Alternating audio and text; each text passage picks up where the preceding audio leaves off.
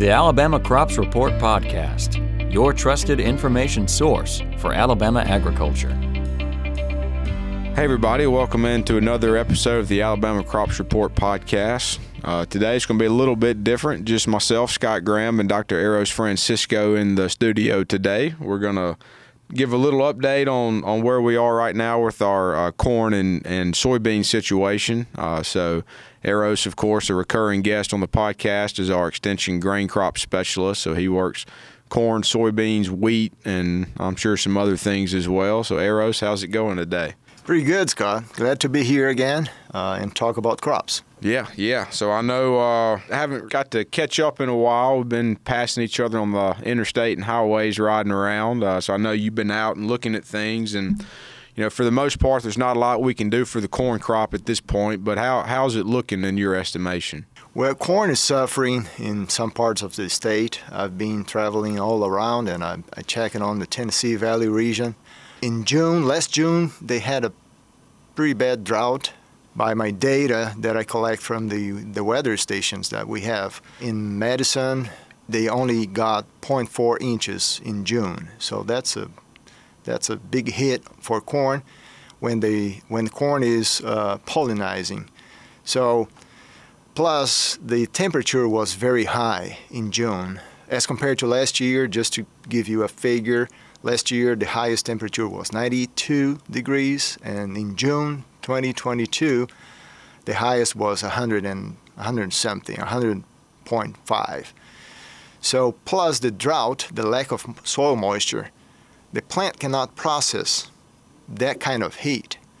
So pollination was very impacted, very much impacted, and what we see right now is a lack of kernels in most of the years. And in some fields, dry land corn is not looking good, and perhaps the yield is going to be very low. Uh, on the irrigated side, yields are going to be better, but not as good as compared to last year because of the heat. The heat doesn't allow the plant to process itself physiologically speaking. Even though you have soil moisture because you're irrigating the, the, the crop, the heat is going to damage the plant. So all the carbohydrates will not be allowed to move all around the plant and, and be brought to the kernels to fill it properly. In other part of the states, uh, corn is looking much better, like in the south. We always get rain in the Gulf Coast region, mm. right? So, oh yeah, yeah. Over there, that's a different situation. Uh, the corn is looking much better, but with the lot of rains they have uh, had in the last couple months, the problem now is diseases. So we, I, I have seen some fields that with uh, southern rust pretty bad, and also diplodia. So that's an, a different condition as compared to uh, to the north side. But yields are going to be pretty much better in the south than in the north part yeah. of the state. You know, in, in, my when I when I talk with folks and they call, you know, with you know whatever it is, one of the first things I have to ask them is now what's the weather situation for you because these rains have been, especially in the north, have been so sporadic. They've been field by field, like you said. I've seen corn. I know on the the research station at Belle Mina, I have a regulated cotton trial that's surrounded by corn on three sides. That's just the farm's production corn, and it was looking really good early. And then on on that farm, they went six weeks and got six tenths of an inch from the last week of May through the first week of July, and so I mean that corn just wilted, as you can imagine. Uh, but you drive a couple miles down the road, and there's some beautiful fields. It's just been crazy how isolated these fields are. And so, a lot of times when I talk to folks and I say, "Well, what's the weather been like?" They say, "Well, which field you talking about?" Very much, yes.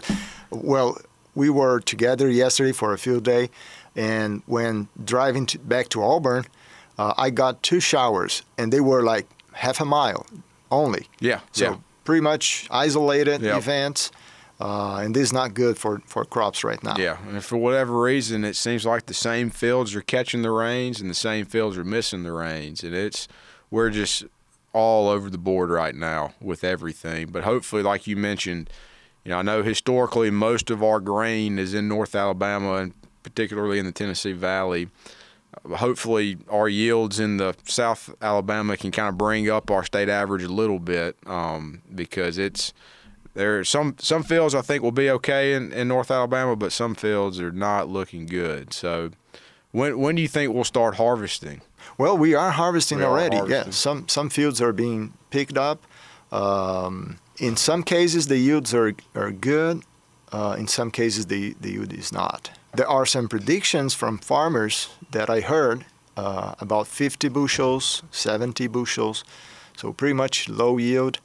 Um, in the wiregrass region, I heard about an irrigated field being picked up at 250 and the farmer was not happy because last year it was 300 plus Yeah. uh, bushels per acre. Uh, but the thing is, even though it's irrigated, the temperatures are pretty much the, the, the question here. So if you have that kind of heat uh, during pollination and during uh, kernels filling, you're going to be hit uh, because, the, as I said, the plant cannot process that kind of situation. And you know, in, in irrigation is is more meant to supplement, you know, quote God's irrigation, not do it all itself. So it's it's really hard to try to completely grow a crop with no rain and just irrigating it. And a lot of times, some of these fields, particularly in the wiregrass, that's what we're having to do. I mean, there's been pockets on the the drought infest, excuse me, the uh, the drought monitor report that basically been at least abnormally dry all year long. And in those situations, I just, and you may tell me I'm wrong as an agronomist, but I feel like we can't just 100% irrigate it and, and expect to hit the same yields we do in a year where we get rains and supplement with irrigation. Well, of course, water is a great uh, input for crops, but it's not 100%. It's not everything. We need to rely on soil fertility, and perhaps soil fertility is not helping as much as we needed, uh, plus the water. So that kind of situation we have to manage year after year. Uh, but just to sound like a word of, a word of comfort, uh, this is not the case of uh, the drought problem is not in Alabama. Uh, I've been uh, hearing that most of the U.S. is suffering with pockets of drought Yeah. here and there. Mm-hmm. Uh, so corn is corn is a, a crop that is being is going to be hit a lot in, in most of states. We, we didn't need that for 2022 uh, regarding all the conditions we have globally speaking. Uh, that was a year to uh, increase our storage uh, worldwide, and we were we were expecting that to happen, but that's not what's going to happen. So we are we may see in the future still high prices and also high prices for inputs, for chemicals, for fertilizer, because commodity price is a big driven of mm. prices. Let's hope for for a good outcome out Yeah. of this. Yeah. Well, I tell you what, unless you got anything else on corn, let's move to soybeans now. Maybe we can be a little bit more upbeat with the You bet, prospects of our bean crop. Yeah, but- well, soybean is looking great in some uh, in some of the fields. Uh, of course, it was planted uh, later than corn, so the drought of June didn't hit so much soybeans badly as it did with corn. Uh, nowadays, we have in the north four point something to five point something growth maturity uh, maturity groups for soybeans. In the south, five something to six five or seven. Uh, so we have soybeans blooming right now and soybeans filling pods. With the kind of rain that we have so far, it's been enough. But I'm I'm considering that August is going to be the change maker for for soybeans. If we do have some soil moisture in August, we're going to be good regarding soybean yield. If August is dry, then we're going to be seeing a problem with soybean yield. So August is going to be a challenge for us. Absolutely. And you know, August is also typically the time when the phone starts ringing for me and, and folks are starting to say, Hey, we're we're picking up caterpillars, we're picking up stink bugs, you know, what what do you think? Are are you hearing and seeing much when you're when you're out and about about insects right now? Here and seeing because I've I've been struggling with kudzu bugs in Yeah. my trials uh, in all the regions, not one specific, but all the regions. It looks to be the, the the insect of the year so yeah, far. Yeah, they they really they they bounced back this year for whatever reason, and we're seeing a lot of pictures and getting a lot of phone calls about quote buku numbers of uh, of kudzu bug, and you know the good thing about that one is it's easy to control. You know our, our thresholds are pretty high. Once you get the the plants get you know a foot or so tall, our threshold's one per plant with immatures. Uh, and so really we just wait until we start seeing those eggs hatch and, and spray a pyrethroid and we knock them out. And the reason for that is uh, they're you know they're moving in off of kudzu or whatever into the uh, field. We feel like once they start laying eggs, they feel like okay we're here now. This is where we're going to be. Those nymphs start hatching out. They obviously can't leave the field. Nymphs can't move back into another field. So we go ahead and time that spray. Then we feel like we can make them a one spray pest knock them out. We don't have to worry about them. But yeah, a lot of lot of kudzu bugs this year that we've been seeing and hearing about. And also, I've, I've seen a lot of Japanese beetles as well. Yeah, particularly probably North Alabama. Yep. Yeah. yeah. And and the three corner. Yeah. Alfalfa yeah, hopper. Yeah, three corners. Yeah. yeah. starting to get a lot of pictures of, of plants that are lodging over. Of course, that damage was done when those seedlings were when the the beans were seedling stage. So, nothing we can do about it now, but hope our scouts don't knock over a bunch of plants. Uh, we know when they're scouting, or hope we don't get some lodging situations at harvest later in the year. Because typically, if you got three cornered damage, if you don't break the plants over, they yield pretty normally. Uh, but you can get a situation with storms or winds or whatever, and, and, you get a lot of lodging and you lose some yield that way. Uh, we're starting to hear about some defoliating caterpillars. Our, our traps were up pretty big in central Alabama this week with a soybean looper in particular.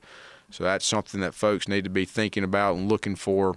Uh, I don't know what you're hearing on stink bugs this, you know, so far this year. They're they're coming. Yeah, yeah they're yeah. coming because uh, soybean is moving to uh, right. We're starting setting get, pods and filling pods. So right. Yep. Yep. And we're we're starting to hear more, uh, particularly in, in kind of the black belt region, about red banded stink bug, which that's a I don't know if you're familiar with that one yet oh, yeah. or not. That's a different critter completely mm-hmm. from our traditional stink bugs. Mm-hmm. Uh, it's it's actually a little bit smaller if you just look at the size of it. It's not as big as say the southern green or the green, but its mouth part's a little bit bigger. It feeds a little bit more aggressively. Uh, it's got uh, enzymes in its saliva that spread a little bit further, so it's more damaging. So that's one we tell folks, you know, historically they don't make it all the way to the Tennessee Valley. They're they uh, just the cold weather up there where further north kills them. They don't survive the winters as well, and they normally just don't make it that far north. They can, but typically don't. Uh, and so, but but that's one we've got to be aggressive. Once we start getting the immatures in the fields, we've really got to go with tank mixtures of, of pyrethroids and uh, and acephate, or uh, with the neonicotinoid like imidacloprid. Uh, mi- mixing these chemicals together to, to control these pests because they are very damaging. Uh, they they can be a bit of a budget buster. You know, if you're not planning on a couple of insecticides, but they can sure enough be a budget buster if you don't spray them or you let them go, and they just completely destroy your yields. Oh yeah, the farmers uh, must be attention and, and caution about this insect because it really hits yield and quality. Uh, so scout your fields, go out, check your beans. If you find one or two, uh, be prepared to spray if you hit the threshold. The threshold. Uh, don't play with this pest. Don't play with this bug. This bug is a big concern for, for beans. Yeah, absolutely. This is one I like to be a little a little aggressive on. You know, try to try to get them before they really get established and get going in the field. Because if there's any folks out there who are used to you know plant bugs in cotton, once you get a, a big population, it's hard to get them out. And it's the same thing with these red bandits and soybeans. If you get an embedded population and you've got all sizes of immatures in the field and the adults, it is hard to get them out. So, so be you know come out early, come out swinging hard, knock them back, and let's let's try to alleviate that situation. And if any farmer needs our assistance, please call us. Uh, we are here to help. Uh, if you see any any bugs or any perhaps diseases, uh, diseases are not a big problem now uh, now in Alabama for regarding soybeans. I've seen target spot, uh, eye, frog eyes here and there, but not a, a big problem. Uh, I would say that if you if you treated your soybeans with a blanket of fungicide, you're you're good so far. But the stink bug is is a problem, is a concern. So uh, pay attention and be careful with this with this pest. Let's hope for uh, August of rain to fill those pods and get those big beans. And if if you can, watch the market. The market has chilled down a little bit regarding commodity prices, uh, but with the uncertainty, the political uncertainty, and and this is everywhere uh, around the globe. What I have read and, and, and watching and hearing from specialists is that we're going to still have prices uh, to peak a little bit more than they have they have done so far. So uh, we may see some concerns about storage of grain. Um, so the market is still is still uncertain. So the prices may may be to unfold uh, in the near future. All right. Well, like Eros said, you know, if any of us can ever do anything to help, please don't hesitate to reach out and let us know. That's why we're here. Uh, so, so please do that. And also, as always, we'd like to thank our uh, listeners for tuning in each week and, and listening. And uh, be looking for another episode of the Alabama Crops Report podcast coming soon. The Alabama Crops Report podcast is a production of the Alabama Cooperative Extension System and is sponsored by Alabama Ag Credit.